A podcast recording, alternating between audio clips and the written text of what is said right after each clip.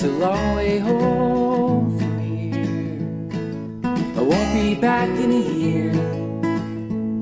Cause all the fallen leaves, the birds, the breeze capture me again. And all the lies you tell someone else sure could use a friend. And welcome back to another episode of Into the Wilderness, brought to you by CEWIL Canada. I'm your host, Dan Lonergan. Um, if you're listening to this today, it is officially, uh, well, today, if, if, you're listening to this day we release, it's the 1st of March, uh, or any day thereafter, we're officially in March of 2022. Um, and for us at CEWIL and in the, the WIL space across Canada, March is March is a big month. Uh, it's it's nationally recognized as co-op and work integrated learning month. Uh, what does that mean? It means we have a number of things going on each and every day uh, throughout the month events, webinars, uh, different series. We have awards for students in the co op and the WIL space. Um, there's tons of stuff flying across our, our social handles, so be sure to check those out LinkedIn, Twitter, Instagram. It's all CEWIL Canada.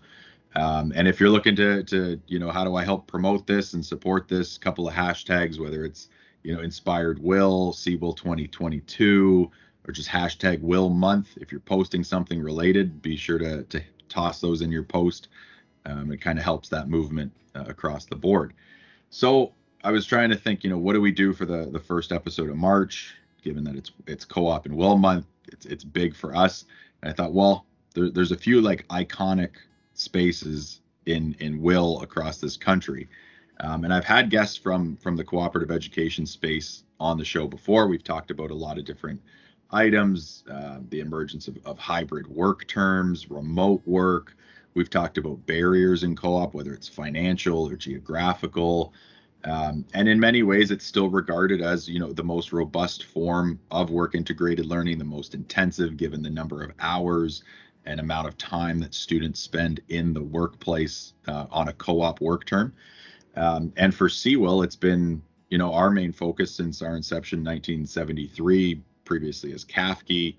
Uh, and so it's, it's still a very integral and massive part of this whole co-op and, and, work integrated learning narrative in Canada.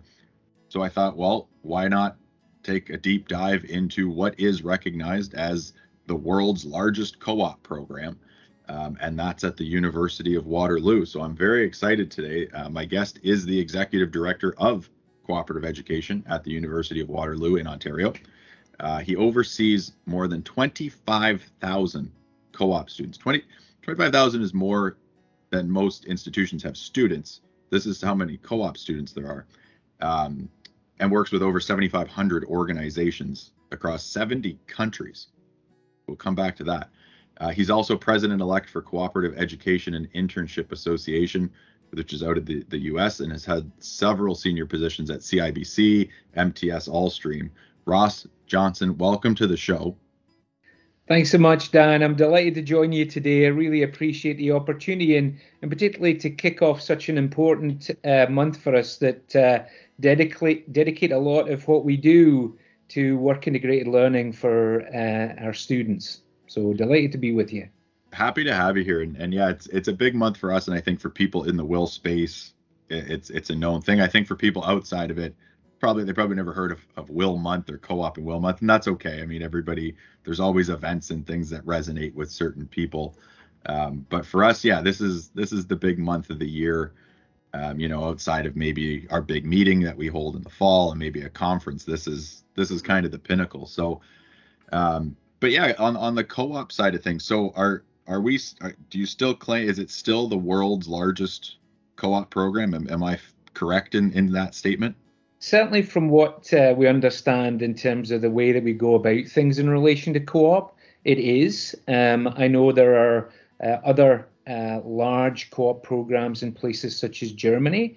They're slightly different, but uh, certainly for we what we do, it's right up there as the largest for sure.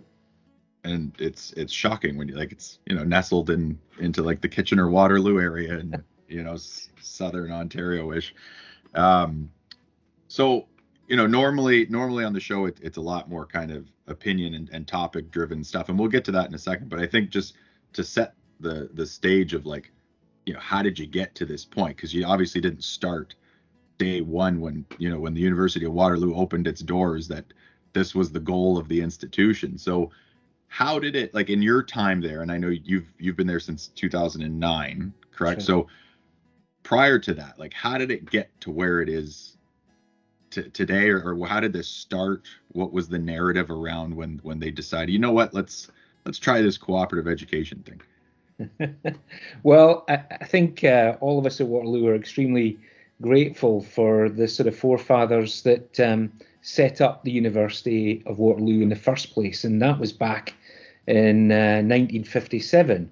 And um, it was regarded as being a, a bit of a, a, sort of radical thing radical approach to do. Uh, Waterloo was regarded as being a bit of a upstart, if you will, in this space. Um, and, and really, it was founded on co-op. So the first program was an engineering program. There was 74 students in it. That started way back in, I think it was July the 2nd, 1957. And really, in the fall of that year, the first co-op uh, uh, cohort of students took their learnings and brought them into the real world during their first work term experience. And that was really the, the start of it. It was a, a neat, uh, unique concept and the fact that um, you know there was felt to be beneficial for students to not only earn money so that they could pay for their schooling, but also the fact that they could apply their academic learning uh, into the workplace. So lots of win-win scenarios in doing that.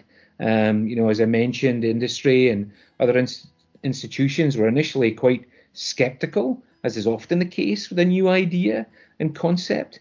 But um, you know, they soon began to realise the benefits, and particularly in hiring that emerging talent and re-engaging with them and bringing them into the workplace and to help with new ideas and with uh, the future uh, growth for those uh, employers that embrace that. Um, it really has grown since then. Um, I think a number of different factors at play, and the fact that um, what was seen to be a quality education where students were able to have this connection with employers and the ability potentially to be em- employed uh, into areas that related to their study or into other areas where they could apply the skill sets that they were learning. Um, and that word of mouth really got out there and it's fair to say that Waterloo was known as the co-op school. And that's still to this day a big uh, attractor in terms of, you know, more than 70% of our students uh, now come to Waterloo that they say when they join us, it's because of, of co-op. Um, you know, I've really seen the growth there. When I joined in 2009, we were averaging about three and a half thousand students going out on a work term. So now we're touching over 10,000 students going out on that work term and engaging with, you know, as you mentioned, a large number of employers, and they go out to 60 plus different countries uh, where the students get hired. So, you know, there's been a lot of people that went before me that really have set the foundation. But certainly since I've been there in 2009, we really have seen exponential growth. But it's self perpetuating because people are seeing the value and that's why they're attracted to it. And I mean, just in in my time in this space, and I think in today's day and age, that value is is seen widely across the board, and there's there's research to support it, and there's you know countless narratives from industry articulating the importance. But I can imagine, yeah, back in the 50s, if you looked at kind of the the other players, especially even just in Ontario, um, institutionally from again from a university perspective, the the focus on what was the purpose of a university, right? And was it to produce job ready individuals or with strong skill sets in that space? And I think you'd probably have a lot of people on the opposite side of that narrative. And that's, you know, that dates back to, I think, early foundations of higher education. Uh, and I think, you know, there's still that narrative. It, it still trickles around in, in certain circles today. But you know you mentioned a lot of things about being able to apply the learning on top of earning money to pay for their education which now is is such a critical piece for students um, just with the cost of, of everything in their lives um, to, to see it grow and i mean to, to be at an institution where even just in the years that you've been there you know the, the 12 or so 13 years to go from 3,500 a term to over 10,000. Like to sit back and and just kind of think like, how did we get how did we get here, which, which is an amazing feat, and then just try to reflect and think, okay, what did we do along the way? How did we make sure that this the, the experience for the student was still the same as it was when we had you know a smaller number that it is today. And that's that's always where my head goes i think in the in the WIL space in general not just co-op like pick any type of work integrated learning when numbers start to to increase and schools start doing more or wanting to do more my my first initial reaction is always well how do we how do we keep the the experience of of quality or of, of valuable learning for the student? Is it just like are we just doing this to have more numbers? Um, and you always hope that that's that's not the case. And i think you know you resonate with that. So in in your space with this many students going on on co-op work terms in multiple countries how do you keep quality experiences at the forefront? Yeah that's a that's a great question dan. And i mean quality is is really a foundational piece um, because if you don't have that, then that is going to damage your reputation. Um, it means that um, you know the students in the future are not going to be engaged to to come and be part of what you do.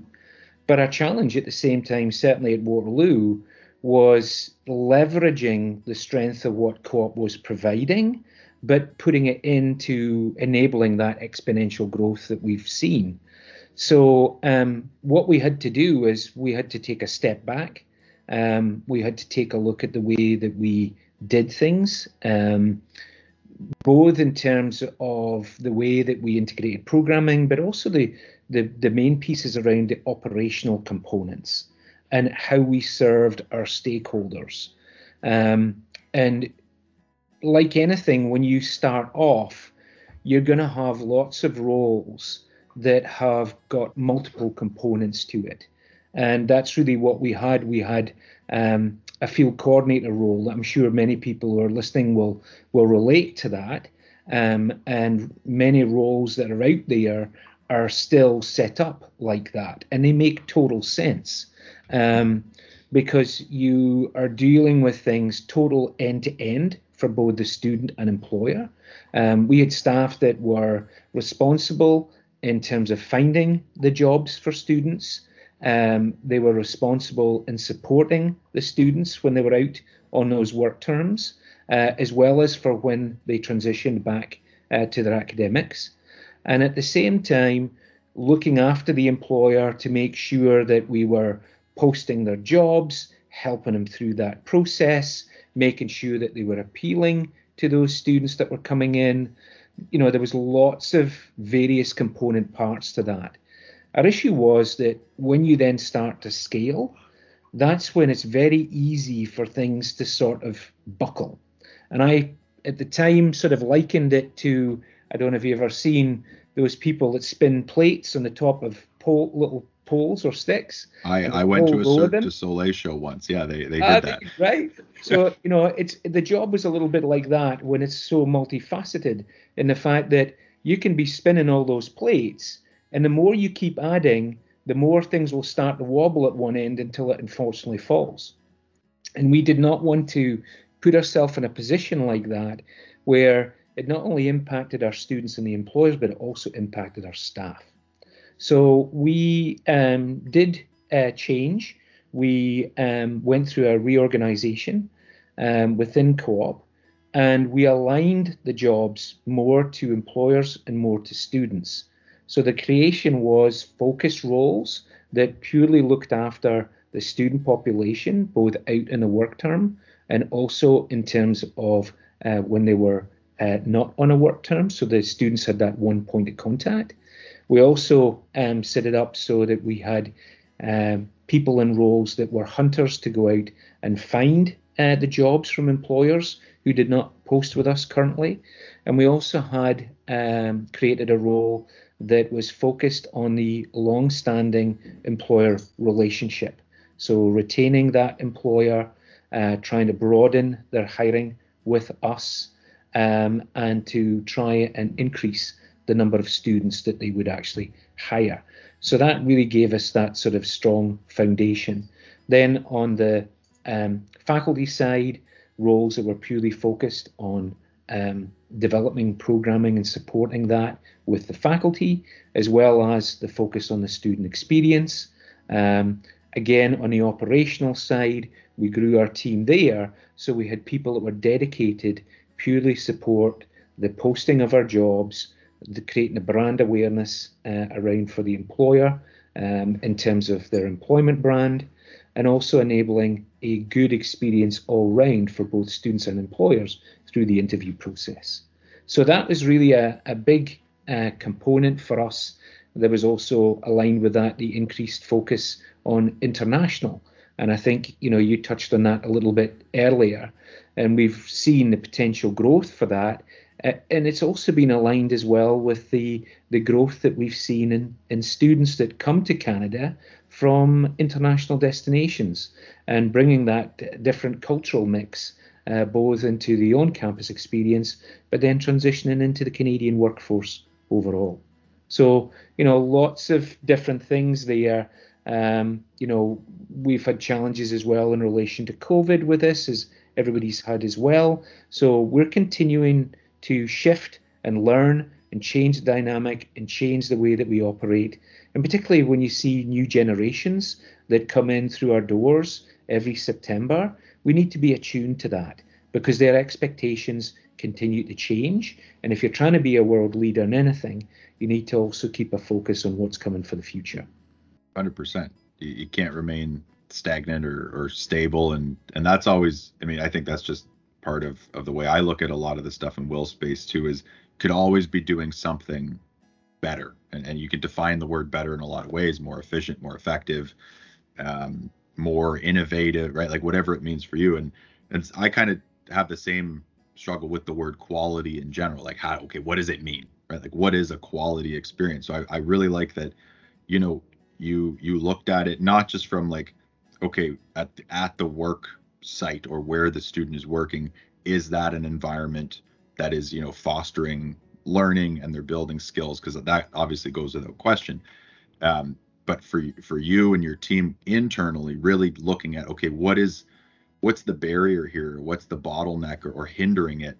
And I think you know the fact that you look at those roles, and this obviously goes hand in hand with larger institution. You you can you have the resources available to be able to do this. But why I think it's important, even for for a small institution where somebody, maybe that field coordinator, is doing all of that, right? Like they're finding the jobs, they're they're nurturing the relationship with the employer they're working with the students like for a lot of small schools that that's one person right and not everybody draws energy from doing all of those tasks equally maybe you say like i like all aspects but i guarantee you you like one aspect more. It's just human nature. Um, so the fact that you know you really hone in on on people's skill strengths there in the sense of okay are you that hunter as you described it that that really draws the energy kind of going out almost like a like a sales ish kind of role? Not to put a label on it but that's just the way that i'll do it for this the purpose of this conversation. Um, and then the relationship building piece again not really too heavy interacting with the students but for them right that's that's where they get the energy and all of that to me is is how I would look at you know what Waterloo does and define quality. So I really like that you went there. On the international side, and because I know this is something that pops up, and I've talked to other people about this. We'll focus on domestic students, so Canadian students with an appetite to go international. Do you find that because of your your connections worldwide that you get do you get a lot of students coming forward and saying I want to go work do a co-op work term international, or is there still some convincing from your team? Yeah, we've we've seen um, you know an increase definitely over time, um, and and I would say you've you've got a mix because you have international students that might want to return home right. um, for a first international experience, and there's a lot of component parts from that because as we know, when students move to on, cap- uh, on campus living and experiences, there's a disconnect from home. Right. And that's increased again, as we know, if if you're coming from a an international destination, that means you're you're hours away from parents and family. So we do see a connection there. But what we have seen, um, you know, in 2017, we saw about 943 students that were hired for international work terms in non-Canadian or in US locations. But in 2021, that's increased down to over 1,400. And, and some of that is at play because of COVID, right? Yep. Because international students have had to stay in their home countries and attain a work experience there, which we've supported. So, um, you know, there are those component parts to it.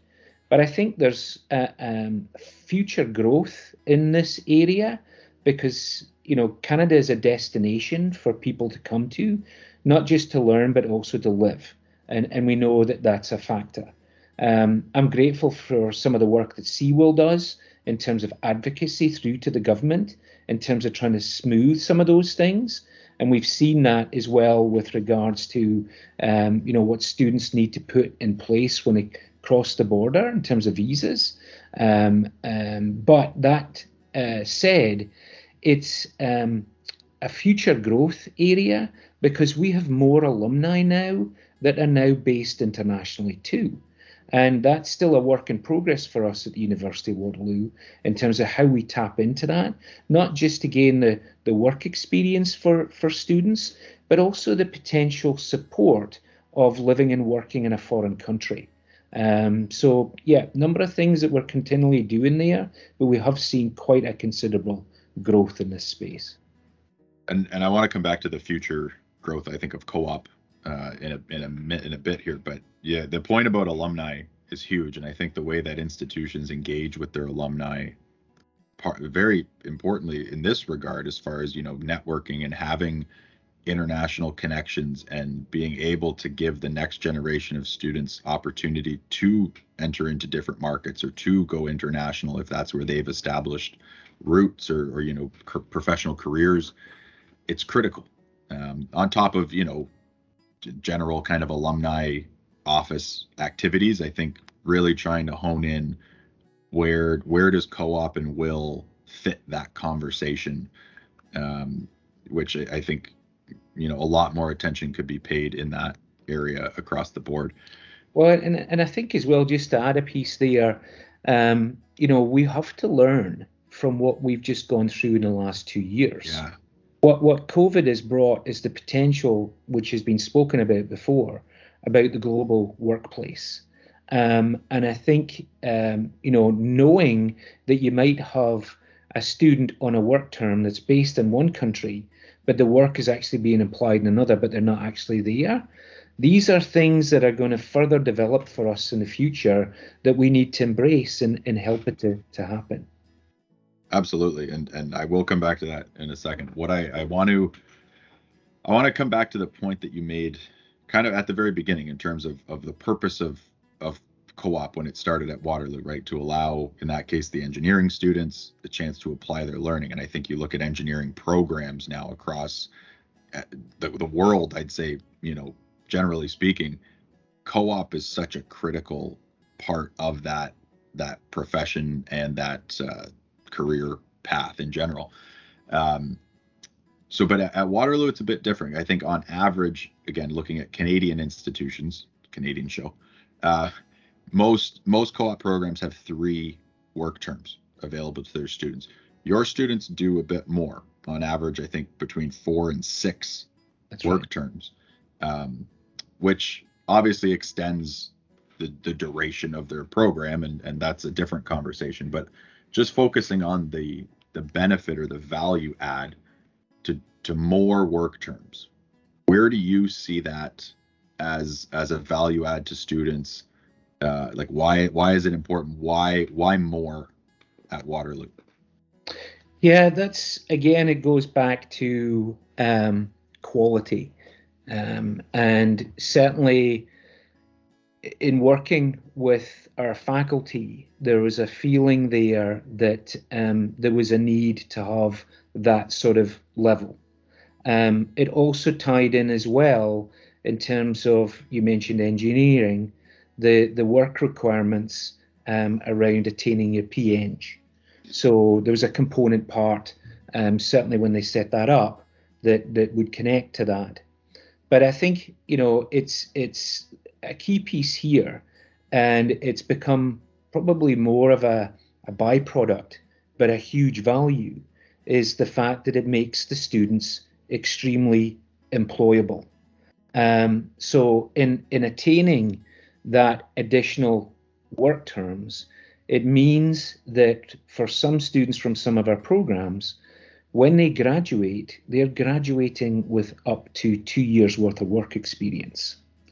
And not only that, they're an average working within three to four different industries. And that's often quite surprising for people. But I think that's the other thing that highlights here with the type of education um, that work integrated learning is, is the fact that it enables the de- not only the development of a certain skill set, but how it can be applied. So it becomes something that's more transferable and not just transfixed to one particular uh, industry. So, you know, I think that's a, a, a huge component piece. And again, you know, when you attend the uh, Ontario University's fair, uh, for example, that's a question that parents and students are always asking us. You know, what's the likelihood in terms of employment uh, after graduation? So it's a huge consideration. One of the things that we've been working on at our university is um, a set of 12 competencies that we call the Future Ready Talent Framework.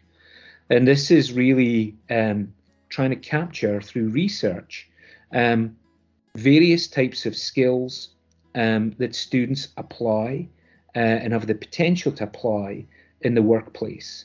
So we've built that now into our student evaluation when they're on the work term. Um, a lot of our prep courses uh, that is applied as well. We're currently in the process of mirroring um, those sets of competencies into our own staff's development uh, within our department. So we walk the talk, uh, if you will.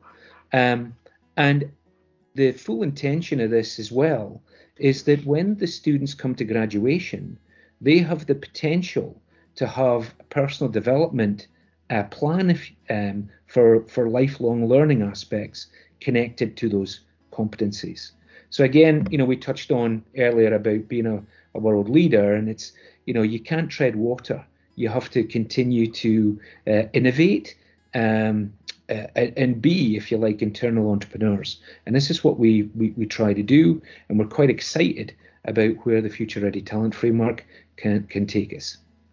And the the competency conversation or you know skill articulation that it, it's it's becoming quite prominent across higher ed uh, spaces. At least, again, the conversations that I've been having with people, it comes up almost every time. And then you see outside of, of institutions things like like badging and micro credentials, and it's I think it's all rooted in that same narrative. Obviously, how it's delivered varies from from provider to provider, and we won't get into that on on this episode. But I, I hear you on the, you know, when when you're deciding of an like an institution to choose from something like this where the questions might come up of okay this this is going to take longer if if I do it at Waterloo because of the number of work terms so as a parent as a student then then financial questions start coming in there and yes co-op like you you make money while you're doing your work terms which is absolutely critical but there's a cost it programs cost there's additional fees for co-op and and I know a lot of times you know students students question that parents question that like why why what am i paying these fees for? At end of the day it's it's not cheap to run a co-op program like i think just being you know outward and honest obviously like you operate on a massive scale you have a lot of people there's there's a payroll component to that but even on even for a small institution for like a handful of people to to do the networking to find the jobs or, or you know help network and, and build those relationships it's not like that isn't done at, at zero cost. Um, so it's just the, the, you know the communication and the conversation of do do students and do families understand that? Is it like could we be more explicit in in sharing that information? And I think, you know, you talk about building the competencies into the work that they're doing in the prep courses. That's not something that you're going to just pick up off the internet. Like you can look at how to write a resume online in today's day and age, and you'd probably get a, a handful of job offers by doing that. Um, but building this type of of learning makes it different and i think that's where we start to see but what a lot of people have said is like do the students understand like like do are we having these honest conversations whether it's with this in co-op or on a previous episode it was you know the students didn't realize which part of their course if it was course based WIL was the WIL. And it, and i've seen that in students. So it's like you know do you just have these open and honest conversations with your with your co-op students? Or or should you i guess? Yeah and again that's that's a great point. And it's something you know right at the front end in terms of working with marketing undergrad recruitment at the university um, making sure that they're appropriately informed um, engaging uh, existing co-op students so that they have feedback uh, into that process as well um, and supporting those students as well through that first uh, year is hugely important. So, you know, we have career staff that's involved in supporting them and making sure that they're ready for that first uh, interview. We have student advising staff that are connected uh, individually through to our students. But the whole educational component around what's what's it really like and what am I paying for here? Um, because at the University of Waterloo, we do uh, charge a separate co-op fee on top of their academics, but that's been how we've been able to to grow uh, as well to the scale that we were at, but also to develop that programming and put certain things in place in terms of how we serve and support students. And that's really what they're paying for. It's not a, a job finding fee, um, it's developing learners for the future of work. Um, so it's again that educational piece that plays a long, long part, but it's longer than that because it is uh, a full journey that we are on.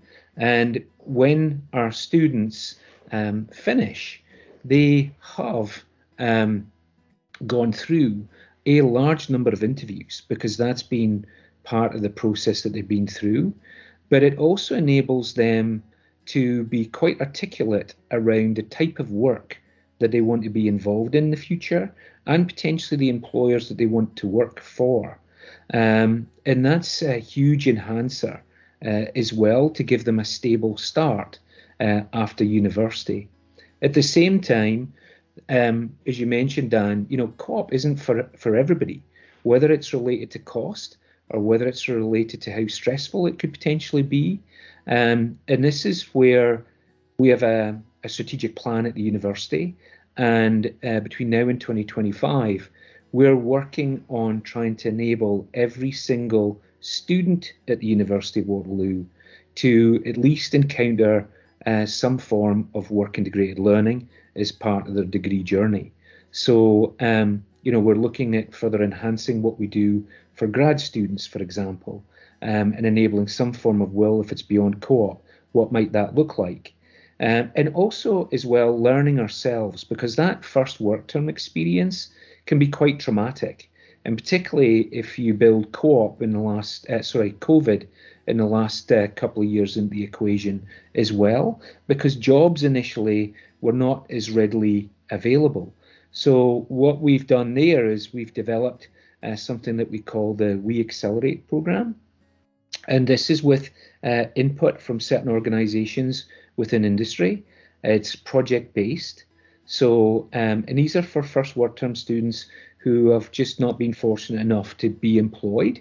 Um, and therefore, they still want to uh, potentially do something rather than switch to go back to their ac- academics. So it enables them to uh, work in teams uh, with employers and uh, enable them to do some project based research um, of which they're assessed on. And due to that, it's a creditable experience. So we've seen some growth in that space. It's something that I've been extremely grateful for, to be honest, Dan, because since I, I joined in, in 2009, um, that first work term, trying to ensure that uh, the majority get some form of uh, work term experience has often been quite hard because some are giving up um, a lot to come to the university in terms of their time to potentially do a part time job because they're focused on their academic requirements to actually get to university. That um, unfortunately they're not as well uh, prepped or experienced as others to compete um, for a, a co op job, for example. So these are again um, other sort of enhancements that we've tried to do. Um, again, based on a quality experience, but trying to make it uh, fair uh, for all. Well, and for me, like that example, it kind of you know echoes some of the conversations I've had on previous episodes about reducing barriers to to work integrated learning. And I think, you know, if you just look at it very quickly and don't take the time, you might say, well, I, like I don't see any barriers, but we've talked about a number on this show, and and that example, and I've heard from some other schools that that in, implemented that type of um, project option during COVID, where students students really enjoyed it and then they almost started looking at that of like i would love to keep doing this. It's like okay well we have to balance this out somehow.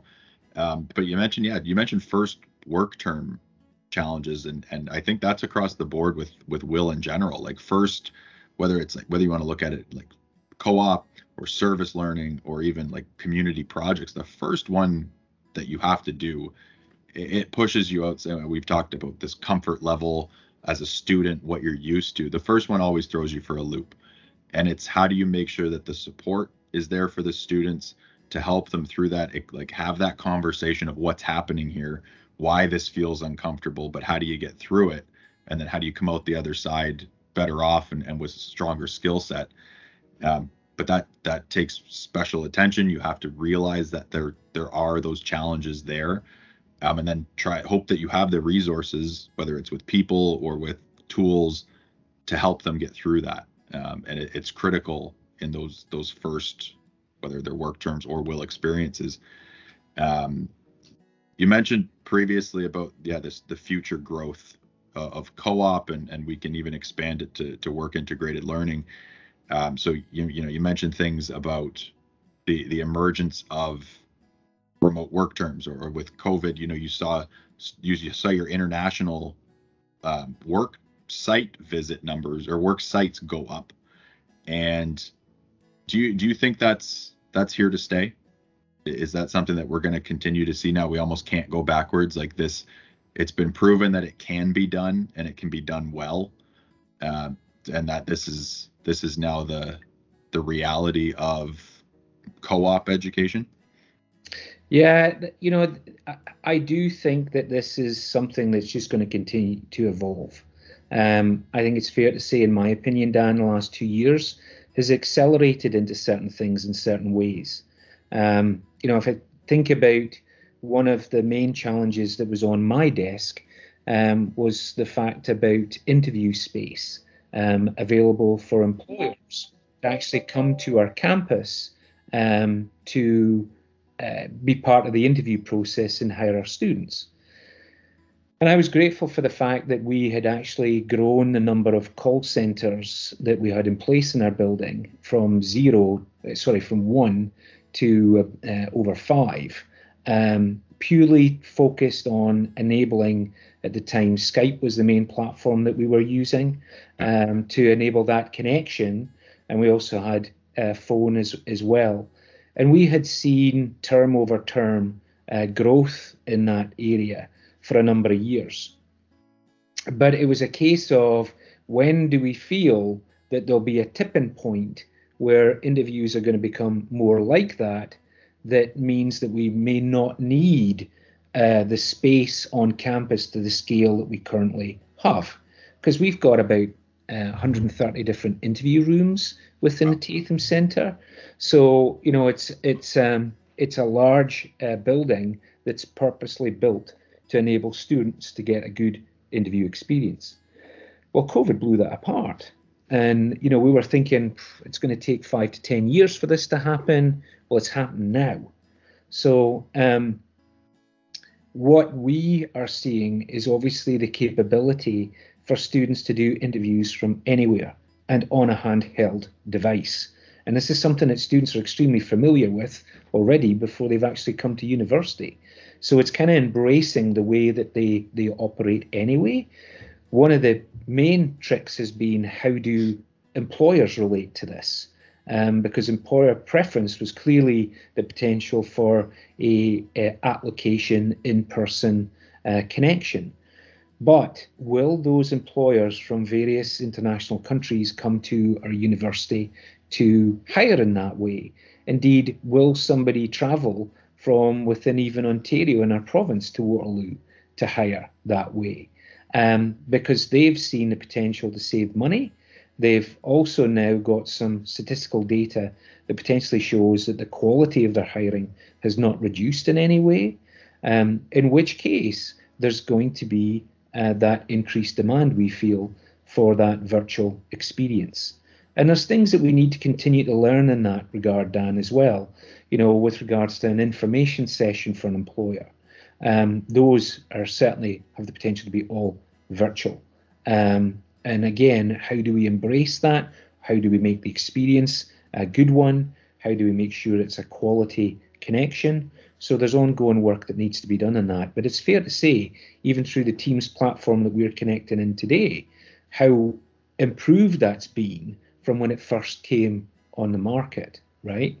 Absolutely. I remember those those early and we it was funny because my team uh, again at Brock before I was with CEWIL, like we had been on teams for about two years pre-COVID. And I remember back when we first started, yeah, it was it was choppy to to say the you know to put it nicely like they didn't have a lot of the features it has today um, so i think for a lot of the companies obviously it's accelerated but for the work that that you do and and kind of the world of WIL just what's what it has accelerated for the better i'd say in in the majority of cases um, or what i like you know i always try to find okay what are some of the silver linings out of this this entire you know worldwide experience which overall has been bad um, it's some of the things that you mentioned. You know, the the talent acquisition world of of student recruitment has drastically changed. And there was always that narrative that you know you you need to broaden your your talent search pool, but that came with additional costs, like you mentioned, whether you had to travel or you had to pay for someone to relocate. All of that, if the job allows for it, is is gone. It's out the window, right? Like I don't have to pay for re like re relocation fees. You stay where you are and and, and do the work. Well, and, and you mentioned as well, you know, this this service to students too, because you mentioned yeah. site visits as I, I well. Was, I'm glad you're touching on. I wanted to come back to that. So yeah, yeah, let's talk about that. We we had done. I mentioned the reorganization that we did uh, a couple of years after I had joined, and um, we had done some analysis around when was the key points that we should be making sure that we're connecting in with students. Because at the time um, when I joined, we had a promise that every single student re- would receive a site visit um, in the workplace. But you know, we were understanding that as we were growing, that was becoming physically impossible to do. And at the same time, it's not a case that every single student required a site visit you know, if if you've got a, a student, you mentioned four to six work terms, right? If you've got a student that's going there on their fifth work term, and they kind of know how things go, and they've actually had their their last four work terms with the same employer, is there an actual need to be there? So we we created the the opportunity for um, students to receive a on-site visit when it was their first work term if it was a brand new employer who'd never hired before, and on their second to last work term. Um, you know, those first two that I mentioned, I think it's clear that you know there's a lot of things you need to check on to make sure that the, the students getting a, a good experience and it's meeting expectations. But that last one, the second last work term, was really about having a conversation about a, their thoughts for their final work term and how that's going to get aligned with what they're intending to do in the future. Um, so that component part. Now, We also would send out what we called an e check in to every student, and that enables choice in terms of how we serve them. Because some students maybe had a bad experience in the last work term and would really appreciate somebody to be there and available to them. Um, and a number of different reasons around that in terms of supporting overall wellness and mental mental health. But that said, now having gone through COVID, where everything has been done on a virtual basis, and we've proven that the quality can still count, then that's something that we're taking a, a, a further look at. Um, and potentially that last uh, visit on the second to last could potentially be done more on a virtual basis. So these are the things that we're attaining feedback from students on at the moment. We're also attaining feedback from employers at the moment in terms of how they want to interact in the future so that we can continue to keep a pace and match their expectations. Everything about what you've just said, I think, as far as like best practice, and, and, and this is coming from me, who I don't I don't come from a co-op background. I come from a like a course-based WIL role, but I've always looked at it and thought, what it like we could probably do just though like what you mentioned, like first work term, first time employer, or student says like you know something's uh, like I'm not comfortable here. Okay, yes.